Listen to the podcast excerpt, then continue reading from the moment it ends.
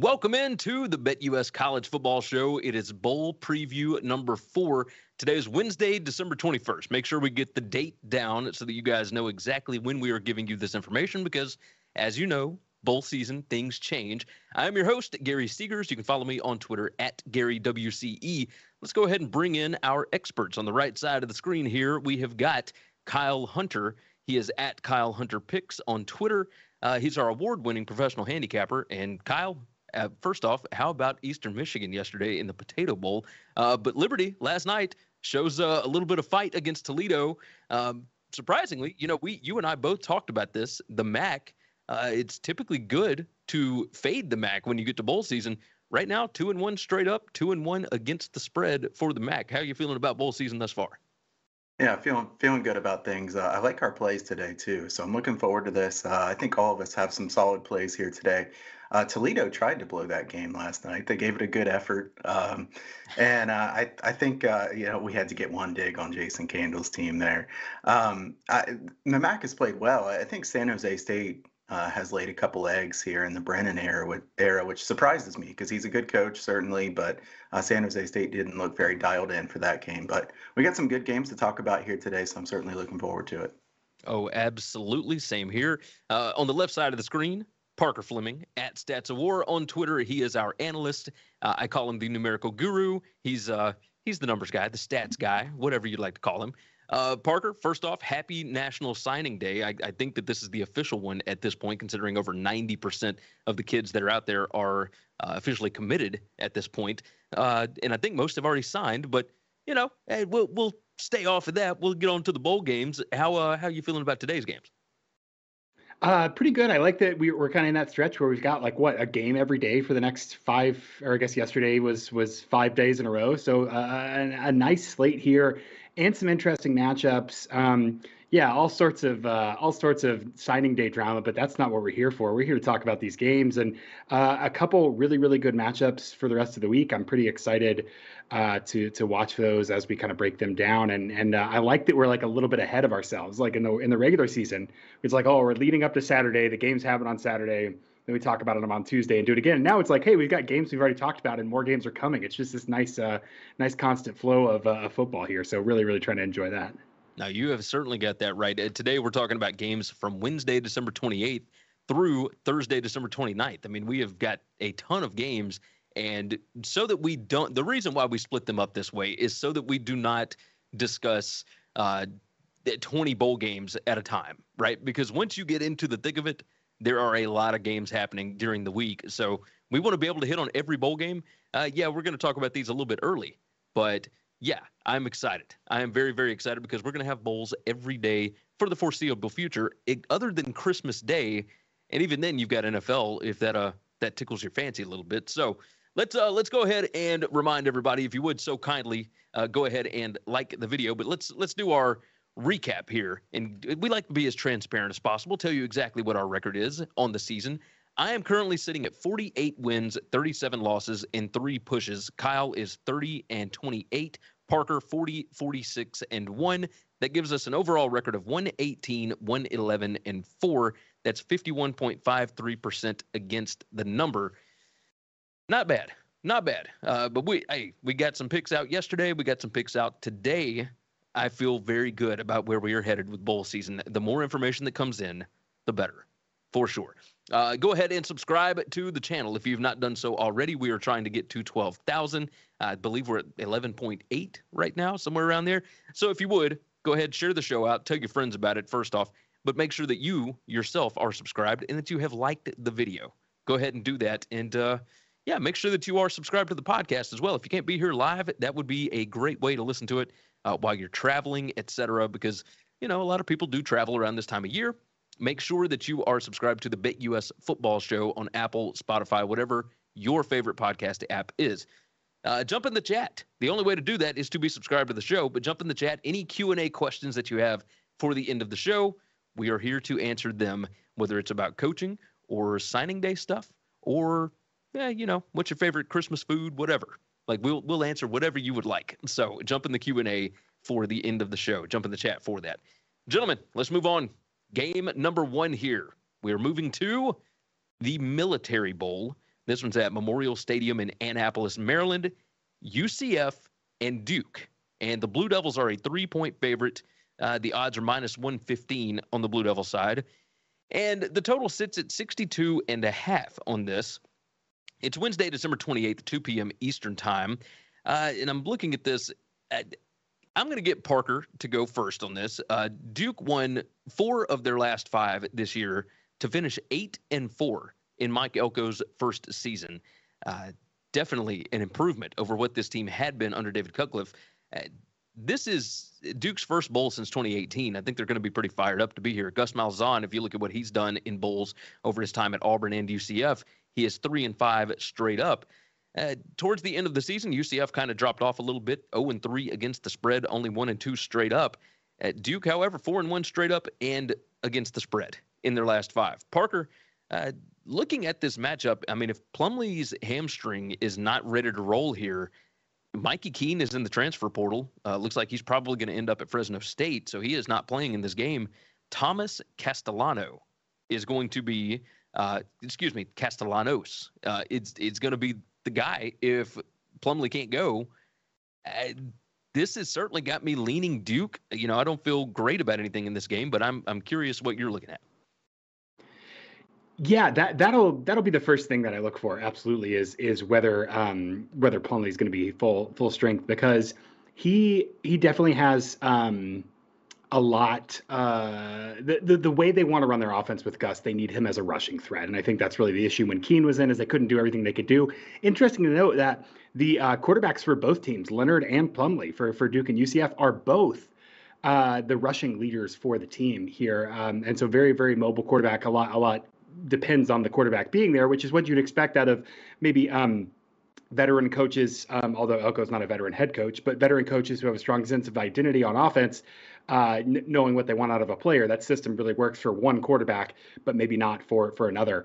Um, Duke's offense has been really good with Leonard, um, specifically with the rushing. Again, they're 11th in EPA per rush, and this UCF defense has has been slightly better against the rush in the past, but still only 57th in rushing EPA.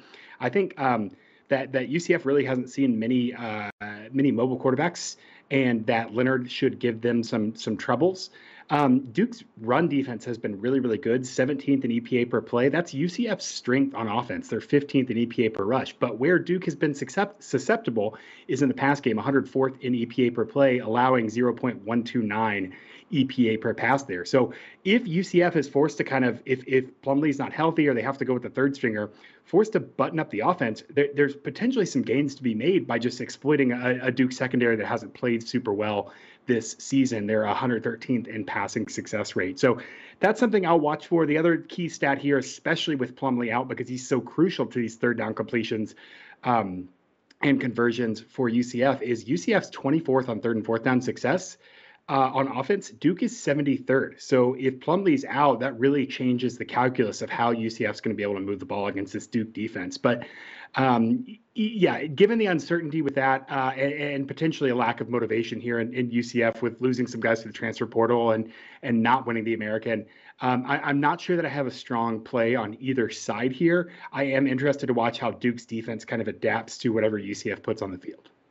That that does make sense. I mean, you bring up Duke's defense, uh, their weakness certainly against the pass, but if Plumlee's out there with kind of a, a bum hamstring, uh, either him or uh, Castellanos, I don't know that you have to worry too much about you know the deep passes, especially with some of the guys that are out. Uh, the cornerback Brown, the linebacker uh, Jean Baptiste, uh, the quarterback Keene, of course, I already mentioned, and of course the wide receiver uh, O'Keefe. Like he's he's not going to play here. Uh, the defensive coordinator has moved over to Arkansas as well. So UCF uh, certainly feeling the the brunt of the opt outs in this one. Kyle, let's move over to you. This I'm looking at at Kevin Johns, the offensive coordinator for Duke, and what he and Riley Leonard should be able to do against this defense. UCF since week eight, number 120 PPA per drive, uh, just not great at all. And I don't know how successful that running game for UCF can be uh, without Plumlee at quarterback. Now, it, he may play, he just may not be uh, 100%. And if he's not 100%, yeah, uh, Kyle, I'm I'm curious which direction you might be leaning on this one. Yeah, I mean, the the million dollar question here is what is the status of Plumlee, whether he's 100% or whether he's not even close to 100% makes a huge difference. I don't think Keene was that good, but you know, the drop off from Keene to Castellanos is pretty big as well. So uh, Plumlee is really a good runner, not a great passer to start with. So he's not really a guy that takes advantage of a secondary as well as he is, you know, a scrambler, make things happen with his legs. With that injury, I think he probably is at least limited here. I think it'd be really hard to bet UCF in a game like this. Um, you know, like you said, Malzahn has not really been very good in these bowl games, anyways. I really hate to trust Duke a lot because the ACC was so weak. And um, even though I think uh, Elko did a tremendous job, and, and I'm looking forward to see what he does in the future, the the team is at least somewhat here because of their turnover margin as well, plus 14 in turnovers, second to USC in the country. So um, that helps a lot, certainly. Duke had 30 sacks this year. UCF's offensive line is weak. If Plumlee is not healthy here, I think Castellanos could be in quite a bit of trouble here against this Duke pass rush. Um, I would definitely lean UCF, or I would definitely lean uh, Duke going against UCF here in this one. And I want to I want to lean to the under. I just it's hard to trust the defenses a lot, but this is a high number. Um, it's not you know a, a, sexy pick or anything, but uh, taking taking an under here feels like the right thing to do, even if it's uh, a little bit tough to do. Uh, to me, I think this is a a uh, Duke minus three or an underplay, but uh, I really want to wait and see the status, see if we get anything about Plumlee, because this is one of those, if you find out after you bet it that it's the opposite of what you were hoping, it could really burn you. No, you were certainly certainly right about that. It, it could be about a pick 'em uh, if you've got a healthy Plumlee here. Uh, but again, you've got a lot of guys out. You got the defensive coordinator gone. Like there's there's certainly other issues at UCF that do make Duke a favorite here. I would lean the Blue Devils, but no official play on this one. All right, we will move ahead and we are headed to the Liberty Bowl in Memphis, Tennessee. This is, uh, it, I believe it's Simmons Bank Liberty Stadium now. I think that's what they've called it. Uh, it's Kansas and Arkansas. Arkansas, a three point favorite, uh, minus 105, the odds on that. The total sits at 69. Of course, latest numbers at BetUS. And Kansas, one and four straight up and against the spread in their last five games. Arkansas, uh, four and two against the spread, three and three straight up in their last six. So, uh, definitely, definitely interesting on this. Um, I am, I'm real curious here, Kyle. I want to start with you on this. Uh, this looks like a motivation kind of game. Arkansas has got a bunch of dudes out. The defensive coordinator Odom is now the head coach at UNLV. Along with that, you've got uh, Haselwood, the linebacker Drew Sanders, the center Stromberg. They have all opted out because they're going to start their NFL draft prep. You got the linebacker Bumper Pool that's out with an injury. The tight end Knox is transferring. The wide receiver Jackson, quarterback Malik Hornsby, the backup for uh, KJ Jefferson. They're all transferring, so they're they're not expected to play. This is this seems like a spot where you would have to roll uh, with Kansas or nothing. Um, at, at least that's what I'm thinking on it. But Kyle, I'm I'm curious what you think here. Yeah, for me, uh, as I was doing my notes on this one, I, I started liking Kansas more. You know, this is a, a Kansas team that played the fourth toughest schedule in the country, according to Sagarin. Arkansas 22nd. Now, I know yards per play margin aren't everything. Um, I always say that all of these things are just one piece, but uh, Kansas 21st in yards per play margin in the country, and Arkansas 87th. Um, pretty surprising to see a team laying points here that has a much worse net yards per play margin, especially when Arkansas has so many guys out. I mean, there are so many guys out for them Bumper Pool, Slusher. Uh, the secondary was really bad to start with. And now you wonder, you know, how are they going to do anything here? Because secondary has been a problem. Um, Jalen Catalon, a really good player, was injured earlier in the year. Now they have a bunch of other guys out.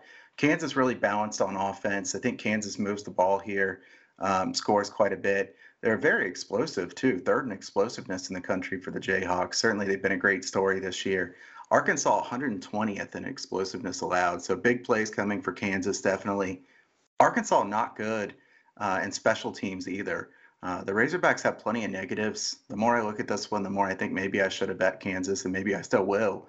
Uh, but I think Arkansas will score plenty of points here against a Kansas defense that struggles both against the run and the pass. I certainly will lean to the over but this is a really high number, certainly. Um, I like Kansas in this one. I definitely would want to get the three. I think maybe this one even comes down based on what the, the betting markets are doing right now. I think you might want to go ahead and grab the three if you like Kansas. Uh, two good coaches, fun matchup here. This is a game I'm certainly looking forward to. Yeah, yeah, I uh, I am I am with you there. Uh, uh, the over is certainly making sense. It opened at 67 and a half. It's now at 69. Uh, the spread opened at Arkansas a five and a half point favorite. It is down to three, and I'm I'm with you. Uh, before we bring Parker in, I'm going to go ahead and tell you my official play on this is Kansas. Uh, due to that motivational factor, I, I think Arkansas is going to be able to score. I think Kansas is going to be able to score even more. Parker, uh, the Arkansas defensive coordinator for this game is Michael Scherer. He was a GA at Missouri in 2019. Uh, he was a defensive analyst at Arkansas in 2020, and he's been the linebackers coach the last two years. Uh, you got Lance Leipold scheming against a young guy. Uh, this seems this seems like a good spot with Jalen Daniels. Uh, you know, healed up at this point, or at least he should be. Uh, he's had plenty of time, and and Leipold being four and one against the spread in bowls here. I, I like what I'm seeing out of this offense. Yeah, I, I understand the Kansas defense is bleh, but eh, that's that's the way that I'm certainly leaning. Parker, how how do you feel about this one? Is is Michael Scherer related in any way to Rip Scherer? That's something I need to look up and tweet out if I find out later. Uh, just Gary, knowing that you're a Memphis guy and this is the Liberty Bowl, that just that was on my brain when you said his last name. Um, that has no bearing on this game at all. What does have bearing on this game at all is absolutely Lance Leipold being just absolutely mischievous with his offense all season and just being so creative. They're sixth in EPA per play, 41st in success rate. They are just going to get a big play. Two guys on Kansas I really love to have big games here. Luke Grimm, absolute workhorse of a wide receiver. He is everywhere. Um, leads the team in targets and receptions this year. Um, he is, you know, 74% in the slot, 25% out wide. They'll move him around. He's left, he's right, he's in the backfield everywhere. A guy that just gets open. Um, and then, of course, the tight end Mason Fairchild uh, for for Kansas always just kind of sneaks out and gets open. Watch he will have at least two two touchdown passes that are just wide open attempts at him because he just kind of starts the block and then gets out. And Leipold does a great job scheming. I think that's really going to put a lot of stress on an Arkansas defense that is is is bad even when they're at full strength this season. They're 95th in EPA per play. Specifically, they're 108 in EPA per rush. That's going to be very problematic for the quarter for for defending the quarterback Jalen Daniels, who is. Um, just a, a, very, very good mobile threat. They'll run some RPO, some triple option with him as well. Can be very, very much a stress test. The only reason I don't have Kansas as an official play is I'm just worried about this defense. I think that Arkansas has an absolute talent advantage on offense, but this Kansas defense is 115th in EPA per play, 106th in EPA per pass. Arkansas this season 18th in EPA per pass.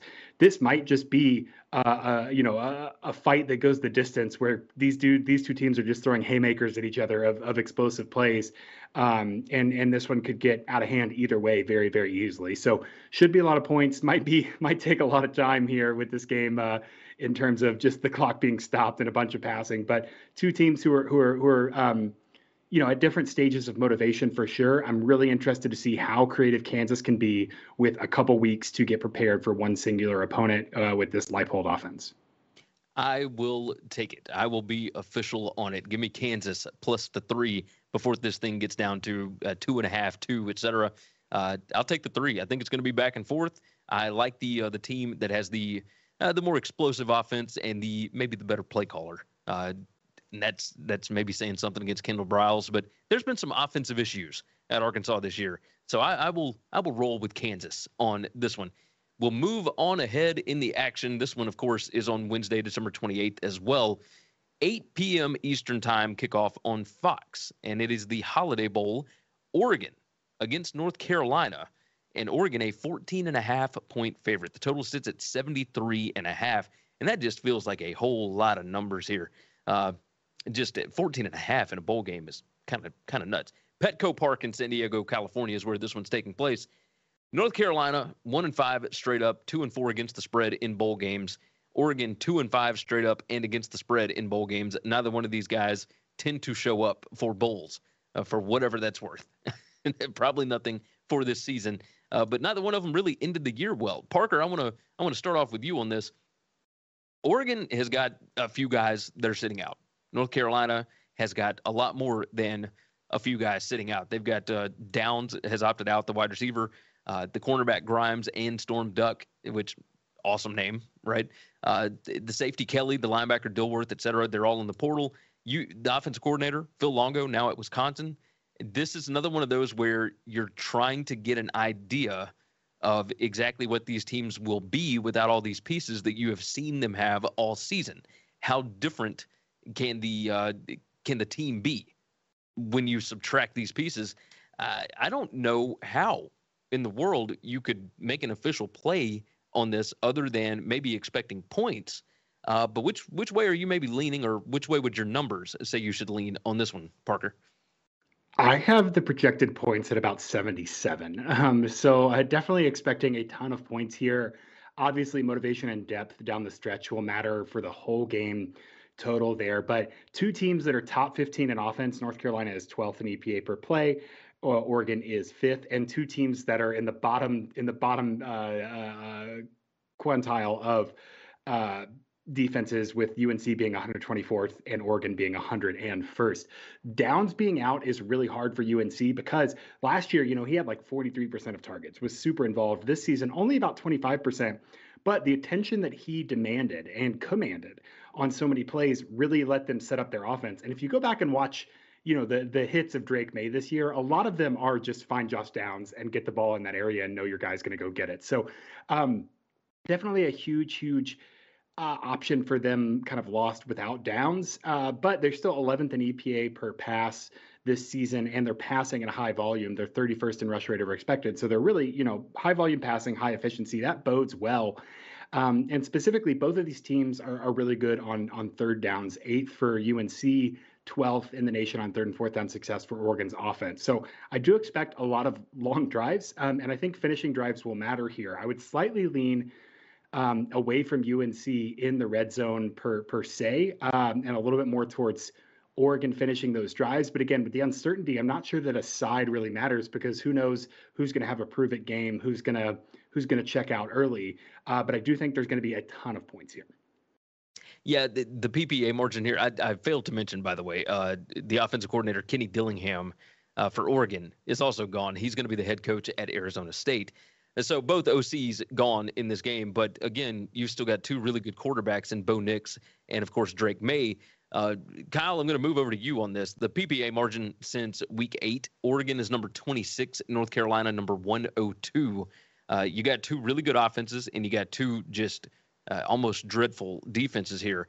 Oregon has got an advantage in points per scoring opportunity, uh, points per play margin, turnover margin, etc. It is it's pretty nuts. Uh, which, way would you maybe be leaning in a handicap on this one? Well, Parker was talking about uh, one of the previous games could take a long time. I think this game's going to take a long time because there's going to be a lot of scoring, a lot of uh, fast-paced action, a lot of passing. North Carolina's defense, we know how terrible they were to start with. Then they lose all those guys. Uh, the secondary is in big trouble without Storm Duck, Cameron Kelly, uh, Tony Grimes. Uh, they were 120th in success rate allowed and 115th in yards per play allowed. And now they're worse. Uh, they're going up against a really efficient, very good offense. Uh, I know Dillingham's not there, but I do think uh, Oregon's offense will be in fine shape despite that. Josh Downs opted out. That certainly hurts North Carolina quite a bit. Uh, they still have a, a, great quarterback for sure. I agree with Parker that the question is whether North Carolina can finish those drives because we've seen some issues in the red zone with them in the past. Um, I think Oregon's defense is kind of worse than people think. I mean, if you look at their numbers, they're really bad too. Uh, they probably won't be really bad for a long time, especially with the kind of signing day that they're having here today. But uh, they are right now. And uh, Oregon is 101st uh, in the country in yards per play allowed. Uh, opponents have converted on 48.3% of third down conversion attempts, which is about as bad as anybody in the country. Oregon, pretty quick pace. Uh, UNC, very fast. I'm very confident Oregon's going to score quite a few points here. The team total is something that I thought about. I believe it's 44. That's such a high number for a team total, definitely. Um, the, the thing that worries me a little bit about taking a team total over is what if North Carolina doesn't finish those drives and they get way behind? and late in the game, Oregon's not really trying to score anymore, and they finish with 42 or something like that. I could see that happening. I'm going to go with the first half over in this one. I'm going to take first half over 35 and a half. Uh, my thought here is this could easily be a 21 17, uh, 24 14 game at halftime. I think North Carolina can at least have success for a while on offense. Um, maybe they don't have as many great options on offense. I think Oregon can score throughout this game.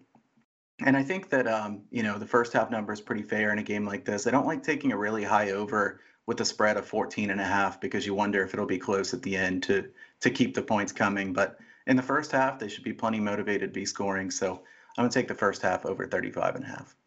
That's it. We'll make it official. 35 and a half for Kyle on this, uh, taking the over in the first half. And uh, when you really think about it, you look at that number and you're going, man, 35 and a half points. That feels like a lot of points in the first half. Uh, but as you said, 24 to 14 will get you there. Like that, it's, it's really not that crazy. 21 17, uh, you're you're going over and and cashing a check. That ain't so bad. So uh, no no official play on the spread on this one because my goodness, why would you? But uh, we expect points galore, and Kyle's going to roll with the first half over.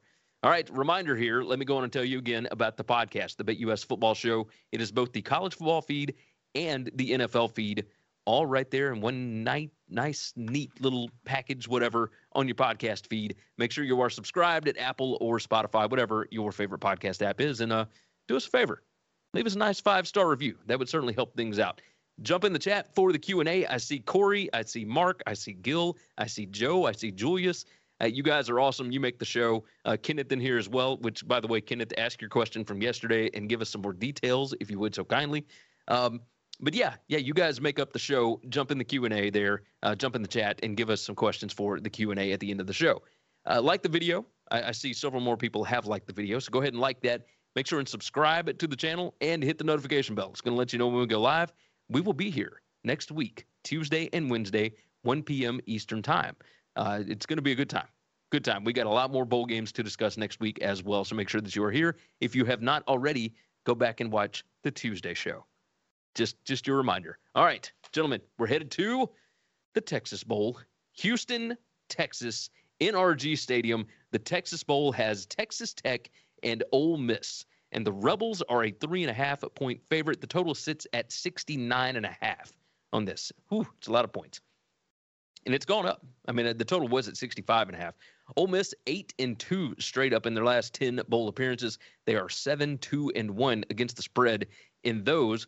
Texas Tech seven and three straight up in their last ten bowl appearances. They are three and seven against the spread in bowl games. So, a little different trend. Both of them tend to win a lot, but uh, but one covers and one does not. Kyle, I want to start with you on this. Uh, Texas Tech has got you know some guys out eh, the linebacker Wilson is injured. He's got 14 tackles for loss. He's not going to play. The safety Pearson is transferring. Uh, the quarterback Donovan Smith is transferred over to Houston, or at least announced, so he's not going to play in this. Uh, Tyler Shough, I believe, is going to be starting in this game. He has for uh, the past however many games. The defense, surprisingly good since week eight. Number 45 PPA per drive, number 56 PPA per rush. So maybe they will be able to put up some kind of a fight against Ole Miss here. Uh, not not a ton of opt outs here for um, for Ole Miss. You know, the defensive end Clowney, who hadn't played a whole lot, the cornerback Battle uh, is going to be out. He's a starter. Uh, the quarterback two, uh, Altmyer, he's in the portal. And I think we should expect a ton of runs from Ole Miss here, obviously. But Kyle, when I look at when I look at the way that these two teams finished the season, you know, Texas Tech finished three and zero oh straight up and against the spread in their last three.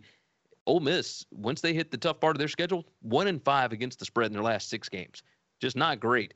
Uh, how how would you break this one down? Yeah, I think we did kind of nail Ole Miss as far as being a team that would be good for a long while, and then the end of the the year would hurt them with the schedule. Um, there's a couple different ways you look at this. Uh, 57% of the bets on Texas Tech, which kind of surprises me a little bit. So, uh, you know, fading the public would take Ole Miss. The better defense angle would also take Ole Miss, but the problem I have with the better defense, if you just look at yards per play and stuff, we talked about Ole Miss about the middle of the season. I feel like their their defense is kind of fake good. They're not really that good. Um, Parker said at one point, I think they're they're fake good or something like that, and it, it was you know truer words have never been spoken. So Dude, this is, they made Davis Brin look like a star, man. Yes, they did. That was a foreshadowing of what was to come, right? So. Um, I, against good offenses, Ole Miss was was bad. You know, so do we consider Texas Tech a good offense? I mean, they're at least pretty good. Uh, Donovan Smith transferring doesn't really mean anything. He was probably their third best option the way he had played so far this year. Uh, Texas Tech eighth in strength of schedule at Sagarin. Ole Miss 38th, which is interesting. The Big 12 was certainly good. Um, you have two teams that are first and fifth in the nation in tempo. So lots of pace here in this game. Fun matchup, very fast. Um, like you said, Gary, Ole Miss runs the ball a lot. And that's made them a good under team because they actually run so much that even though they're playing fast, the clock is at least moving. Uh, I think you know Miles Battle out for the Ole Miss secondary hurts quite a bit. Uh, Jake Thornton, the O line coach at Ole Miss, left to go to uh, Auburn. And you know, this is an Auburn team, or a Auburn team, of course. Uh, we're not going to talk about Auburn today. Uh, Ole Miss plus 19 in sack margin. Uh, Texas Tech minus 10 in sack margin. Uh, something to keep an eye on. Ole Miss definitely brings the pressure. Um, Texas Tech not great in pass protection. Uh, the Ole Miss defense is good at not giving up big plays, but they give up a lot of success. Uh, Texas Tech is the opposite. They they give up a lot of big plays. I'm going to lean Texas Tech here. I think this is a really tough total to bet because I, I, like betting unders in general with a team that runs as much as Ole Miss, but you really want to bet an under with the first and fifth tempo teams, and you really don't think either defense is that good. So I'm just going to lean Texas Tech in this game. I could certainly understand that. I I would personally lean the other way. I think Judkins and Evans are, are going to have big days if Evans is even playing. Um, it, he he was not in for a good portion of the back half of the schedule. Uh, Parker, I want to I want to move over to you. PPA margin uh, from week eight on. Ole Miss number 36, Texas Tech number 44. It, you start looking at some of these others that I always like to bring up here. The turnover margin, Ole Miss number 78, Texas Tech number 115. The penalties, Ole Miss number 84, Texas Tech number 50. And really, when you look at these two teams, which I believe Mike uh, Mike M pulled it up, uh, he said Lane went for the fourth down against Alabama, and the whole season changed. Look, these are both the kings of the fourth down attempts, right? They they, they trust the analytics, they go for it, they risk it when they need to. I think you're going to maybe see some chaos here. I I'd lean Ole Miss here, even with that uh, hook there, but I I'm curious what your numbers would say.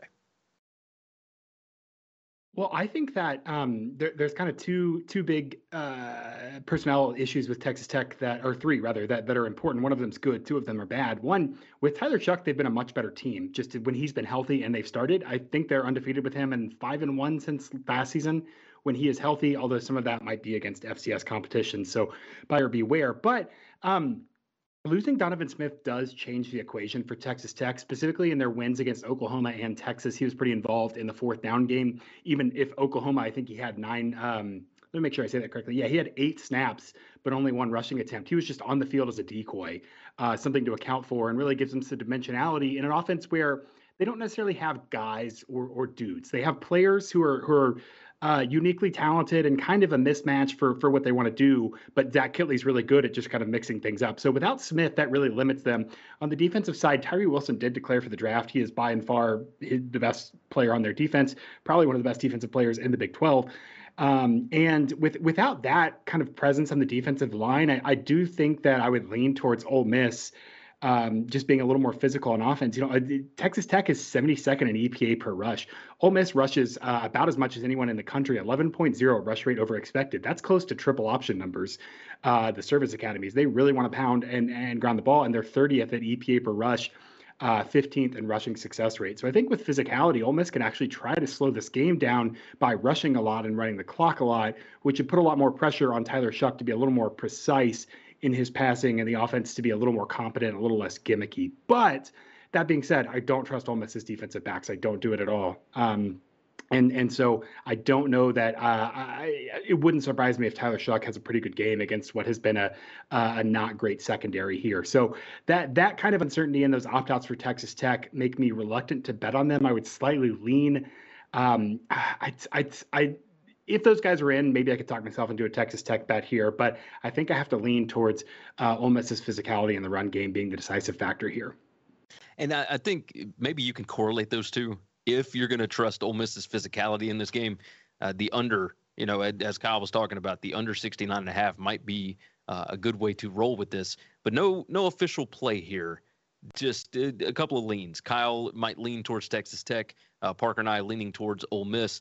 I would uh, certainly lean an under here because I, I'm not expecting a ton of points. And remember last year, Texas Tech big win over Mississippi State in the Liberty Bowl. Uh, they won that game 34 to seven, and you know 41 total points. I believe the total was uh, somewhere in the the lower 60s.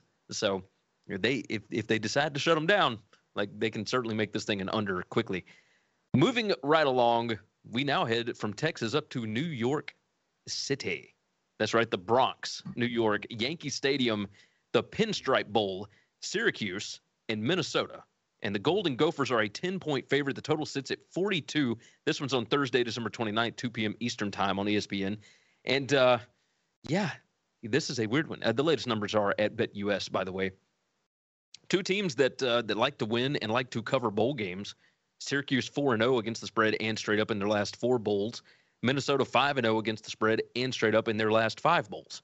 So trends uh, would make you lean uh, one way or the other, but in, not in this one. They're both heading in the same direction. Syracuse, the offensive coordinator Robert Anae is gone.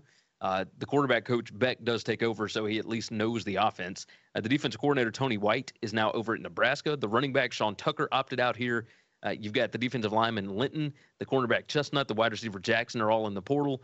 Minnesota, you've got the linebacker Oliver and the safety Dixon in the portal. Tanner Morgan is reportedly practicing. It appears that he uh, is going to at least try and give it a go in this one. But Minnesota won four of their last five games. Fleck is uh, three and zero oh against the spread in bowls. Hey, Parker, let's let's start with you on this one. You look at net points per drive. Uh, you've you got Minnesota at number 15, Syracuse at number 63. That's just a, a very basic way of looking at how these two teams have done throughout the season. Uh, PPA margin since week eight is just a disaster for Syracuse. Number 108 once they hit the back half of that schedule. Minnesota is number 46 there. This Syracuse team just it the wheels fell off. We'll say that. Uh, is there any way that they kind of reel this thing back in uh, and maybe find a way to uh, at least cover the 10 against uh, the Golden Gophers here? Um, yeah, I, I, I, mean, I don't know how you can bet on on Syracuse in, in the way that they've played, but I also don't love Minnesota kind of limping to the finish here. Um, Minnesota looked good early, but against better competition, faded pretty fast. Have had some depth issues. Um, th- these two teams really embody the idea that like recruiting and and depth do matter. Like you need to have more guys on your roster. One to get better reps in practice, but two so that down the stretch you're not plugging in walk-ons and and two stars into situations where where better guys have played. Minnesota's 50th in team talent composite this year, Syracuse 66th, and you can see that the bottom drops out pretty quickly for for both teams. I expect we'll see a ton of rushing here. Um, which would favor Minnesota, pending uh, you know who they who they actually have rolling out there uh, at running back. If Morgan plays, I'd like to think that the RPO will will matter a whole lot. Syracuse's defense, huge split on run and pass, 106th in EPA per rush allowed, 48th in EPA per pass, which leads me to think that not only are they bad against the rush, there are some gains to be made in exploiting the the pass. And what better way to do that than with an experienced quarterback like Tanner Morgan, who's very good at the RPO glance, the read um, there. So I, I I don't want to bet on Minnesota. I got burned a couple times this year and 10 points here in a bowl game, man. I just I don't know if I I don't know if I trust them on that, but I have no reason to put any money on on on this kind of uh, you know, rotting rotting husk of a Syracuse team, uh, frankly. I love it. I, I feel like you took my notes here. Uh, I've got a. Is, a, I mean, is that is that unfair? I feel like that's too hard to say. No, like, I don't think it's hard. Out, what six and zero, oh, and they've lost five of six, and their only win was a Boston College team who's not even rotting husk. They've been under Boston College has been underground for for years now. Like, yes, uh, it's just it's just a bad situation.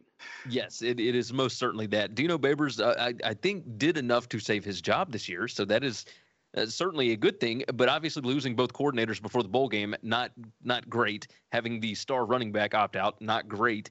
Uh, Kyle, you know we're going to move over to you. Uh, Parker pointed out there, like he, there's nothing that could make him bet on Syracuse here, but he also doesn't trust Minnesota. I literally have nothing points to Syracuse, but don't trust Minnesota to cover. That's that's the note that I have here. Uh, I'm, I'm curious your thoughts on this. Uh, how how are these teams going to score? Like that that's kind of what I'm thinking here. Is I I just I don't trust either one of them to put up a bunch of points.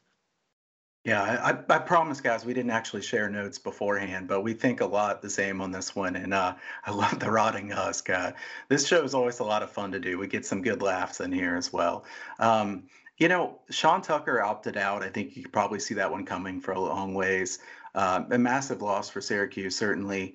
Uh, fullbacks injured for Syracuse as well. They have more injuries than a normal team. Also, I think Robert Anae is a really big loss. He's a good offensive coordinator for sure. Um, and Minnesota on offense. So uh, when Autman-Bell went out with an injury, uh, that limited their upside on offense for sure. Uh, he was a really good player. Morgan has had a concussion, and uh, no one really saying too much about his status. The the odds uh, moving toward Minnesota is making me think that he's going to play. I wouldn't think that they'd want him to take a lot of shots here because you know he's had several concussions at this point.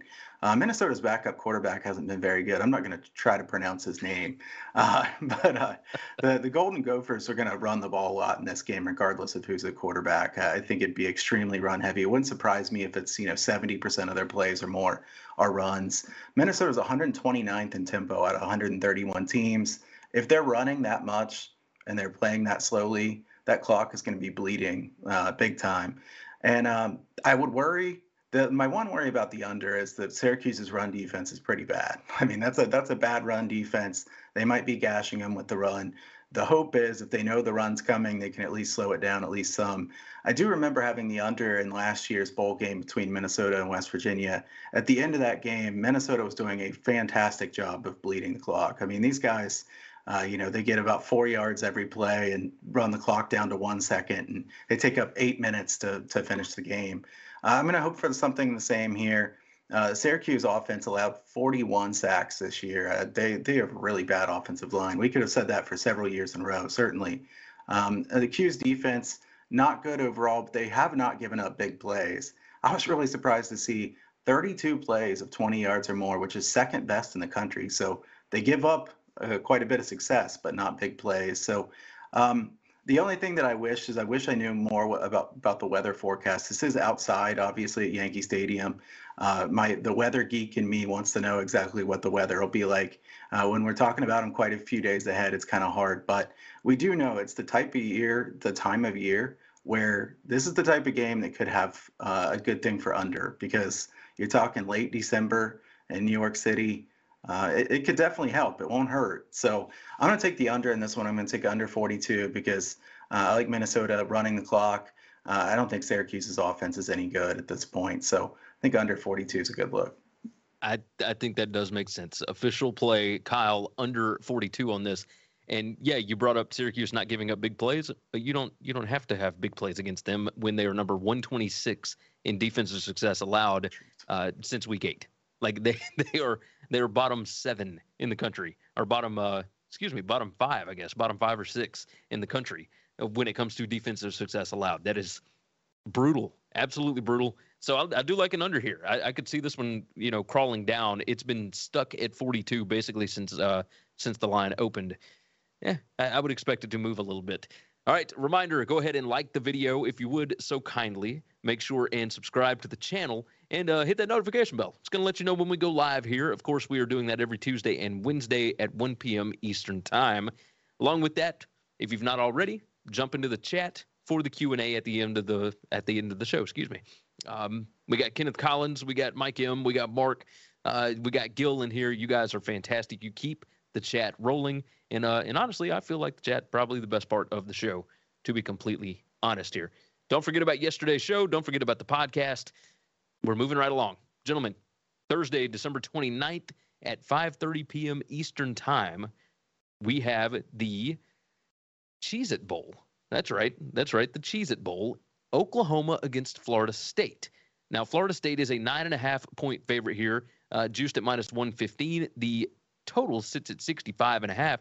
This one is at Camping World Stadium in Orlando, Florida. So I would expect Florida State to have a little bit of a home field advantage here. Kyle, I, I do want to start with you on this. Oklahoma two and three straight up and against the spread in their last five bowl games. Florida State, this is their first bowl since 2019. So you're not really used to hearing that. They had a streak going for a very, very long time, but alas, uh, this is the first one. So I would expect a little bit of motivation here uh, for Florida State. They are 5 and 0 straight up, 4 and 1 against the spread to end the season. Obviously, we all went with Florida State at the end of the year against the Gators, and they did not get that cover, but man, they put up some points. And the issue that I see here, Kyle, is that Eric Gray is uh, opting out of this game, uh, along with the uh, the tackles Harrison and Morris. Uh, the defensive lineman Redmond have opted out. Florida State, there's not a there's not a bunch of guys that have opted out here. So it Lovett's going to play. Um, oh, no, no, no. I think uh, we're waiting on Lovett. We're waiting on Lovett. I know the defensive lineman Jared Verse is going to play. The safety Robinson, uh, Travis is going to play. I, I see a lot of things that point Florida State here. I'm I'm curious what your handicap would say. I th- think Eric Gray means a lot to the Oklahoma offense. I mean, uh, if you look at the the data, he has been far better than most people realize. So I think him opting out is a massive loss. Um, you know, the, Oklahoma will probably get their points as well, at least a decent amount. But uh, uh, you look at Oklahoma's defense. Uh, Florida State should have a lot of success on offense in this game.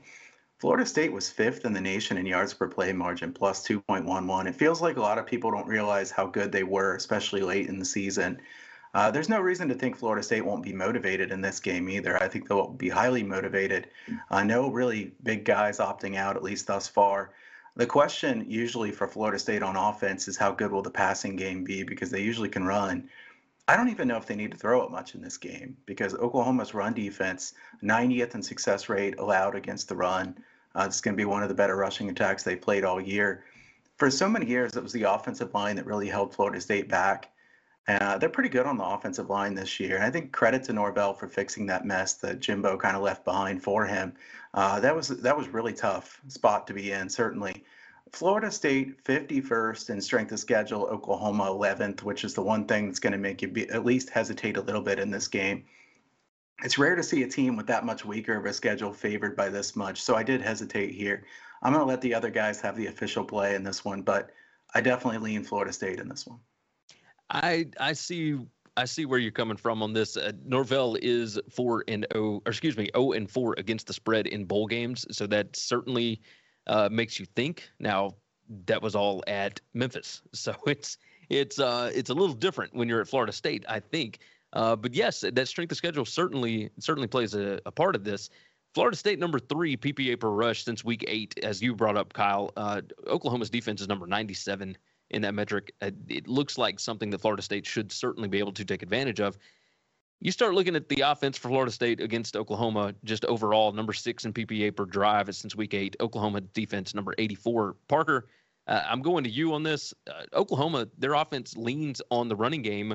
Without Eric Gray, I, I don't know uh, how successful they can be, even against Florida State, who's number 72 PPA per rush since week eight. Uh, I'm I'm real curious here what what you think. I am I'm going to roll with Florida State, but I, am curious where you're going here. December 4th in the group chat to both of you, I said initial impressions on bowls. Uh, Florida State is going to womp Oklahoma, and I stand by that. That was one of my earliest bets here.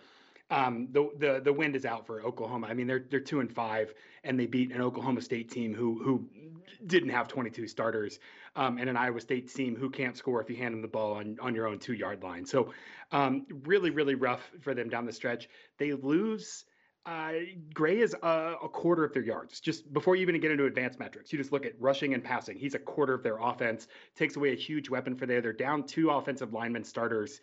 Um, I mean, and not not that we're putting this in uh, as as voodoo into a handicap here, but like they had a pretty bad day today on signing day. I think there's a lot of wind kind of taken out of the sails of Oklahoma right now.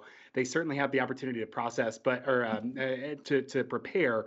But man, I, I, Florida State has outkicked um, you know, the down and down business of football for two years in a row now, Norvell's team has played much better than their record. They're fourth in raw EPA per play margin. They're 13th on offense, and specifically they're 20th in EPA per rush, which is what Oklahoma's defense is so bad at. They're 95th in EPA per rush allowed.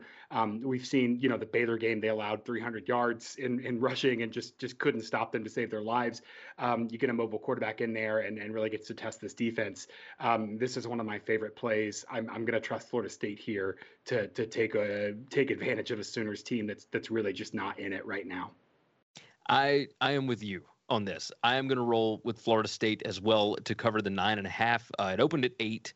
It has crept up a little bit. I'm surprised it's not gotten to that 10 just yet. But again, this game is, uh, it, what, eight days away from today? I, I, think this number will continue to grow as we get a little bit closer.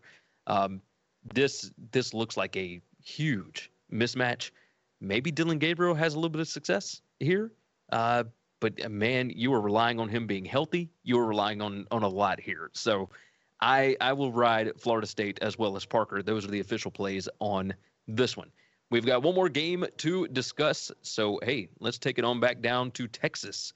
And this one's in San Antonio at the Alamo Dome. It is the Alamo Bowl, 9 p.m. Eastern Time on ESPN on Thursday, December 29th. Texas, a four point favorite. The latest total is 67 and a half on this. That's up from 65. Of course, latest numbers at BetUS. And Texas 4 0 straight up and against the spread in their last four bowl games. None of those were coached by Steve Sarkisian because he did not make a bowl last year. Uh, 3 and 1 straight up and against the spread to end the season. Washington, this is their first bowl since 2019. Uh, they are 3 and 0 straight up and against the spread to end this season as well. Michael Penix certainly ended on a hot streak there against Washington State, against Oregon, etc. Uh, this team looks really, really good right now. The Texas running backs, uh, Robinson, you know, Bijan Robinson, I think everybody knows him.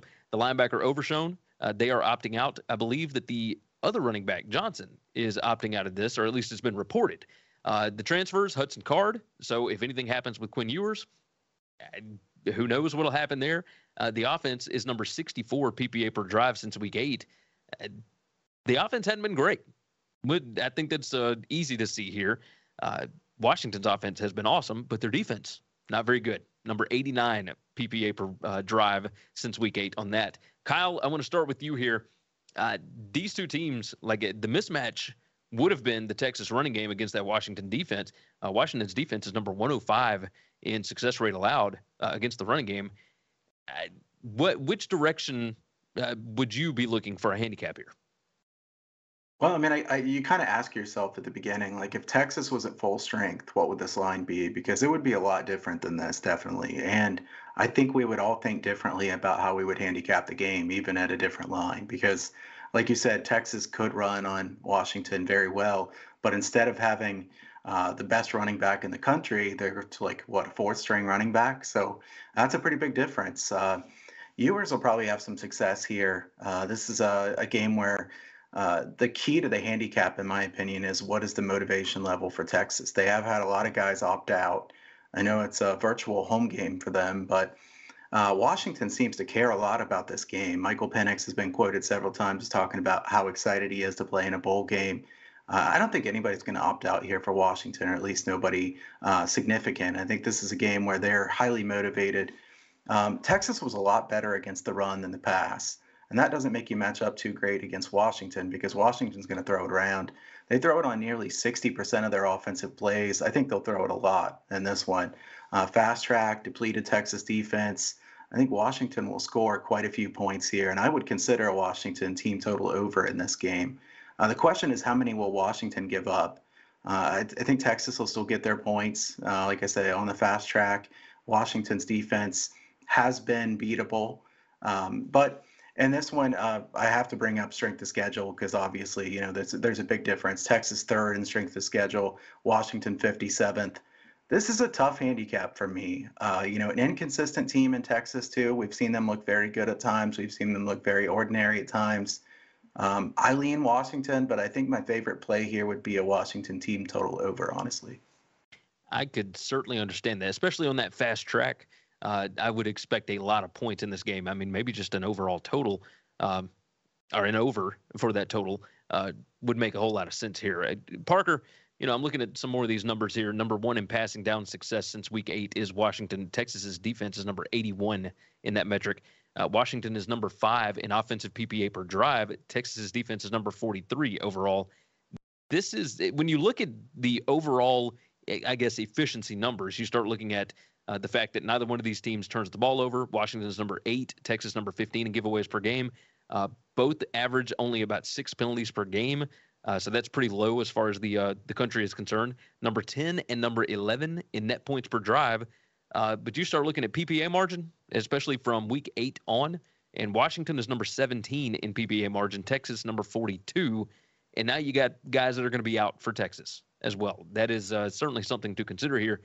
I like Washington in this game. Uh, Parker, I'm I'm curious what you like here.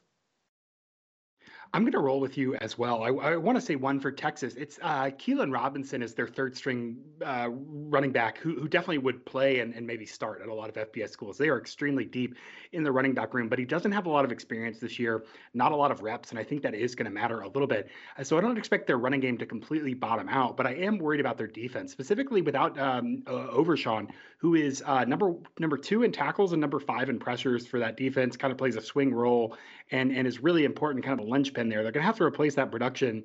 And as you both mentioned, I mean, Michael Penix can just sling it. Um, we we did that on the Heisman show and talked about in terms of total EPA matching the Heisman candidates to historical Heisman candidates. Kind of feels like Michael Penix was left out. I think he's got a lot to prove here, and he's coming back next year um, for for a season where I believe Washington is thinking Pac-12 championship and and playoff. I think that's what's in their sights um, next next season. So uh, a lot to prove here. I think there's a huge motivation gap. Um, I saw someone in the chat did say Texas had a good day today, and they did. They they recruited well. They've been recruiting well for a while now. At some point, they've got to stop with the next year and, and have a this year. And I, I really don't feel like this year is this year for for Texas. So you get a couple opt outs there. You get some focus onto next year definitely going to want to protect Ewers.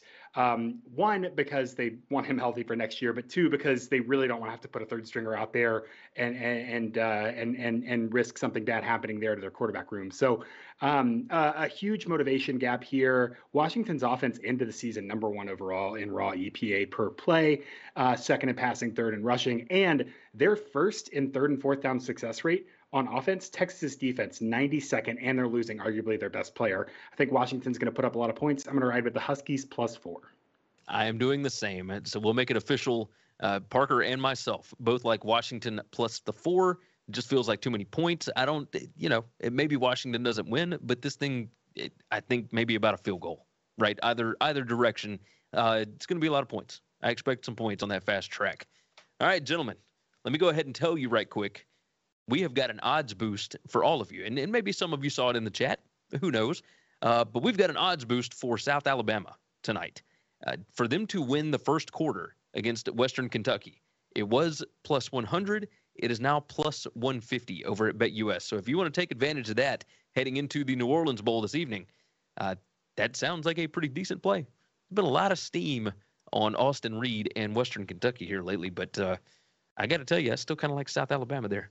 So uh, let's do the uh, let's do the Q and A a little bit. Let's uh, well here. How about this? Let me remind everybody first. Like the video if you would, please, and uh, and tell your friends about the show. Make sure you are subscribed and uh, you know share it out, all that good stuff. That that certainly helps us out with that. The podcast as well, and we're gonna dive into uh, some questions here. Uh, let's see. We've got Kenneth Collins. All right. Let's see. Guys, uh, this is from Kenneth Collins. I'm going to clean up my question from yesterday. I want the three of you to give a most surprising uh, or overachieving team and a most disappointing team. I respect all three of you. Merry Christmas. Hey, I, I appreciate that. We respect you as well. Uh, you know what, Kyle? Do you have a uh, a most overachieving team this year?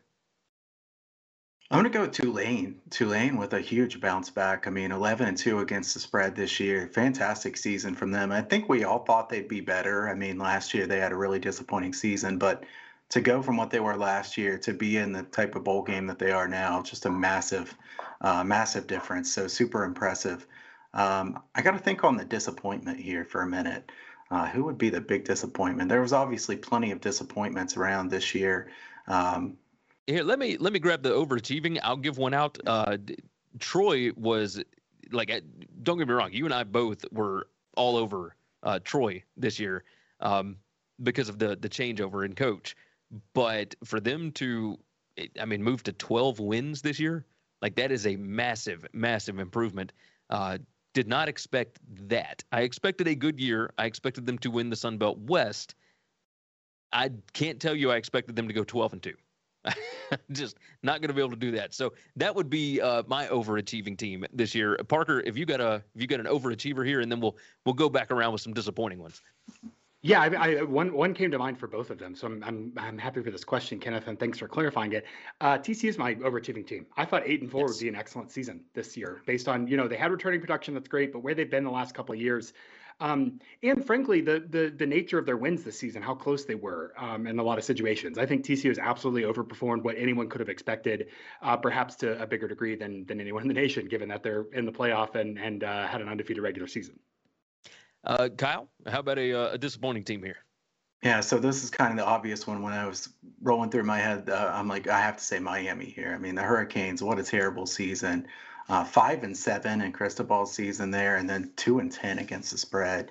I, I I think it was kind of set up for them to have success in an ACC that was so weak, and for them to be that bad was pretty shocking. I think that I will stay in the ACC. I think I'm going to go Wake Forest, and I, yeah, maybe you shouldn't say that that's disappointing for them to go seven and five.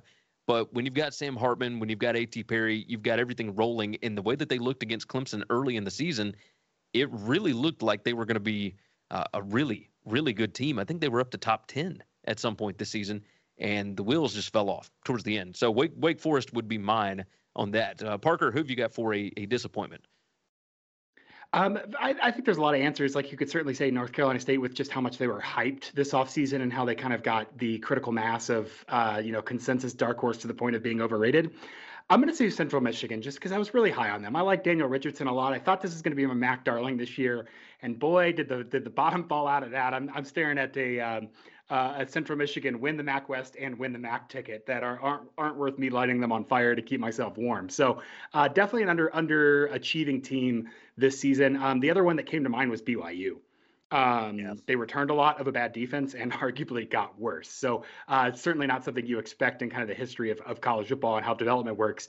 Uh, BYU was poised to have a really, really good season, had the schedule to maybe do something crazy, uh, and just could not could not defend anyone to save their lives. So that was another uh, underpointing uh, or, or disappointing team. I want Oklahoma and Wisconsin fans to take note that we did not include your teams in the most disappointing. Just so you know, you're injured. I'm not gonna. I'm not gonna make fun of you because like half your roster was injured. That's not fair. That's agreed. Agreed. uh, we got another question from Corey Montgomery, and uh, and I'm trying to pull up the uh, the recruiting standings here because he says, uh, "Do you think the Saban era of dominance is over, or do you think they will make it back to the top in the coming seasons?" Uh, as it currently sits today on early signing day, Alabama is the number one recruiting class in the country they have got a historically high recruiting class number. Uh, they still got two more guys that I think are going to pick them later on. I I think they're going to be fine. They lost two ball games this year. Like I don't think the the era of dominance is over, but I don't you know I don't think that anybody's going to be really dominating anymore, other than maybe Georgia, and that may be because of the uh, the change in strength of schedule. I think the SEC West is still stronger than the SEC East at this point, but that's me. Uh, Parker, Kyle, either one of you want to want to chime in on that one? If they make a field goal against Tennessee, are we talking about their era of dominance being over? No. So no. I mean, Saban's going to hang it up, and his um his like that's going to happen, and that's going to be different. But while he's still there, I'm not saying they're descending into madness. It's also true that other teams are, you know, people that Saban has taught how to run successful college football programs are doing that, and he's getting a little more competition, sure. But um, no, I don't. I, I think that's an overreaction. I think so as well. Uh, Kyle, uh, what about you? Uh, how about this, Kyle? I'm going to toss this one to you. Uh, Taylor says, "Do you guys think Drake Maye might leave North Carolina for the money? What, what do you think here?" I don't know that I'm very good at predicting something like this, so I I, I don't want to get too far into this. I'm going to go back and say I, Alabama. I don't think uh, the era of dominance is over. Now, you could argue that there won't be anybody that dominates as much as what they were for a good while, especially in the era that we're going to be going into. So it depends on what your definition of dominance is. But uh, Alabama's not going anywhere. So. Um, as far as Drake Maye, I, I was assuming Drake Maye would stay there, but if if somebody else has something, I think he announced that he was. I think yes, I saw that. He's already announced. Yeah. Yeah. He's it, it, so Mack Brown came out and and made some statements about oh. uh, other schools offering a lot of money and you know oh you know who they are and everything else, but and nobody's ever going to name names because everybody does it. So, uh, or or they just don't want to name names because they can't prove anything, uh, which is all just insane. It would not shock me if Drake Maye was offered a ton of money to go uh, to a number of different places. Uh, but Drake Maye is a, a legacy guy at North Carolina. His dad played there. Um, I mean, his brother hit the uh, the Elite Eight shot that took him to the Final Four back in 2017 or 2018, whatever it was. Luke Maye that hit that shot against Kentucky. Uh, no, he ain't leaving North Carolina. He's just he. I, from what I understand, he got a a hand in picking who his offensive coordinator is going to be for next year, which will be Chip Lindsey. Interesting. Uh, so I don't think he's going anywhere. uh, Joe Exotic jumps in. Uh, who would have thought? Tiger King himself. Uh, Baylor, let's see, which two of three games would you target with Baylor versus Air Force?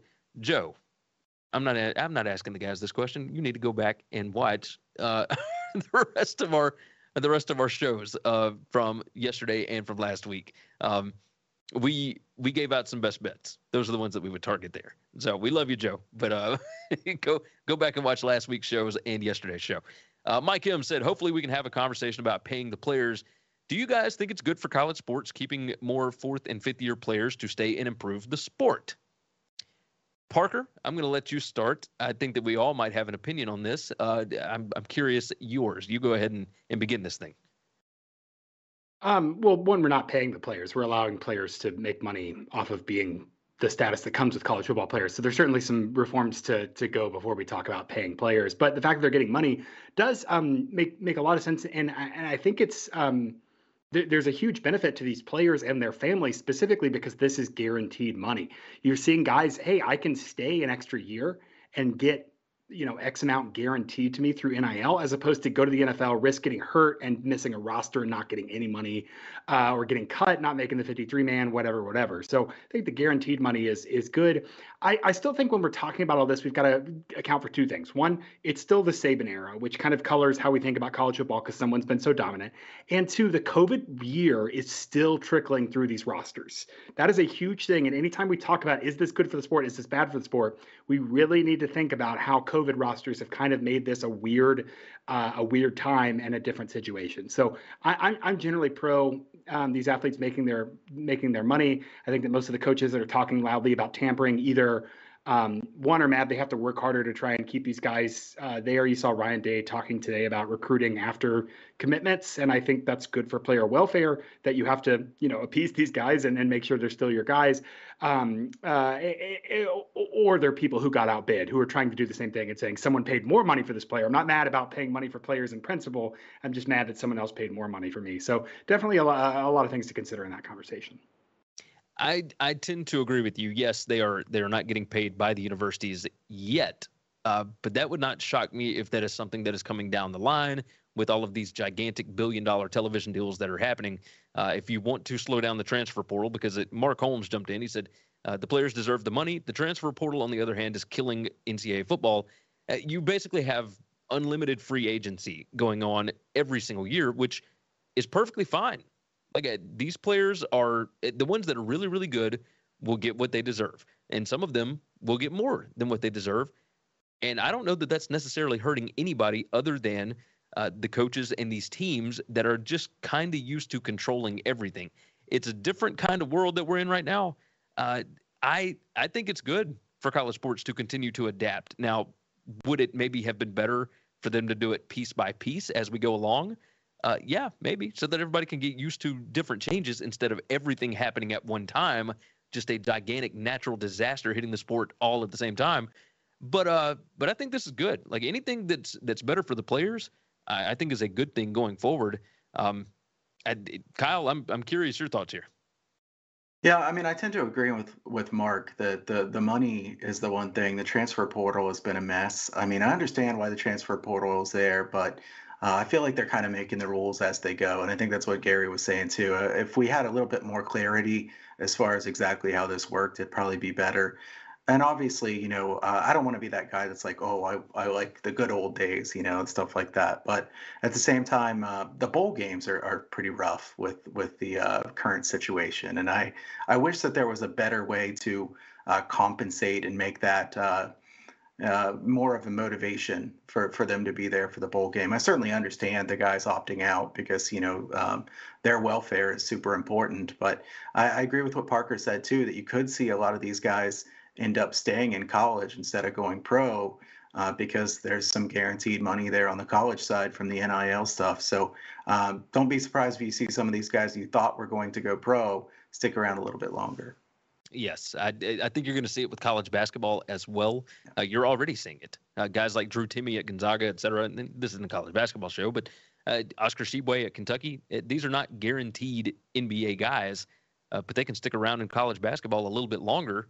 And uh, yeah, I think it. I think it makes a lot of sense. So yeah, I'm I'm excited. That was a really good question, Mike. I'm excited uh, to be able to talk about stuff like that during some of these Q and A's. So I do think we are we are rapidly approaching the end of the show. So let's let's go ahead and do our picks recap here, and uh, and we'll let you know what our best bets for today are. Parker, I'll let you start this thing off. I'm going to ride with uh, Florida State uh, minus nine and a half, Washington plus four in the Alamo Bowl. I like both of those. I will also ride Florida State minus nine and a half. I'll take the Huskies plus four against Texas, and I'm going to roll with Lance Leipold Kansas plus three against Arkansas. Kyle, what uh, what have you got for us? I'm going to take North Carolina and Oregon over 35 and a half in the first half, and I'll take Syracuse and Minnesota under 42 for the full game. Guys, I like these plays here today, so I'm feeling positive about this. I it's a good slate. Really good too. Yes, very very nice. Uh, everybody, I think this is going to uh, close out the show. Before we get out of here, go on and like the video for us if you would, so kindly, and uh, and do me a favor and make sure that you are subscribed to the channel. Again, we're trying to hit some more goals before the end of the year. Uh, but before you know, we we do our log off. Uh, I do want to tell everybody one. Uh, happy holidays, Merry Christmas, how whatever your phrase for celebrating this time of year is.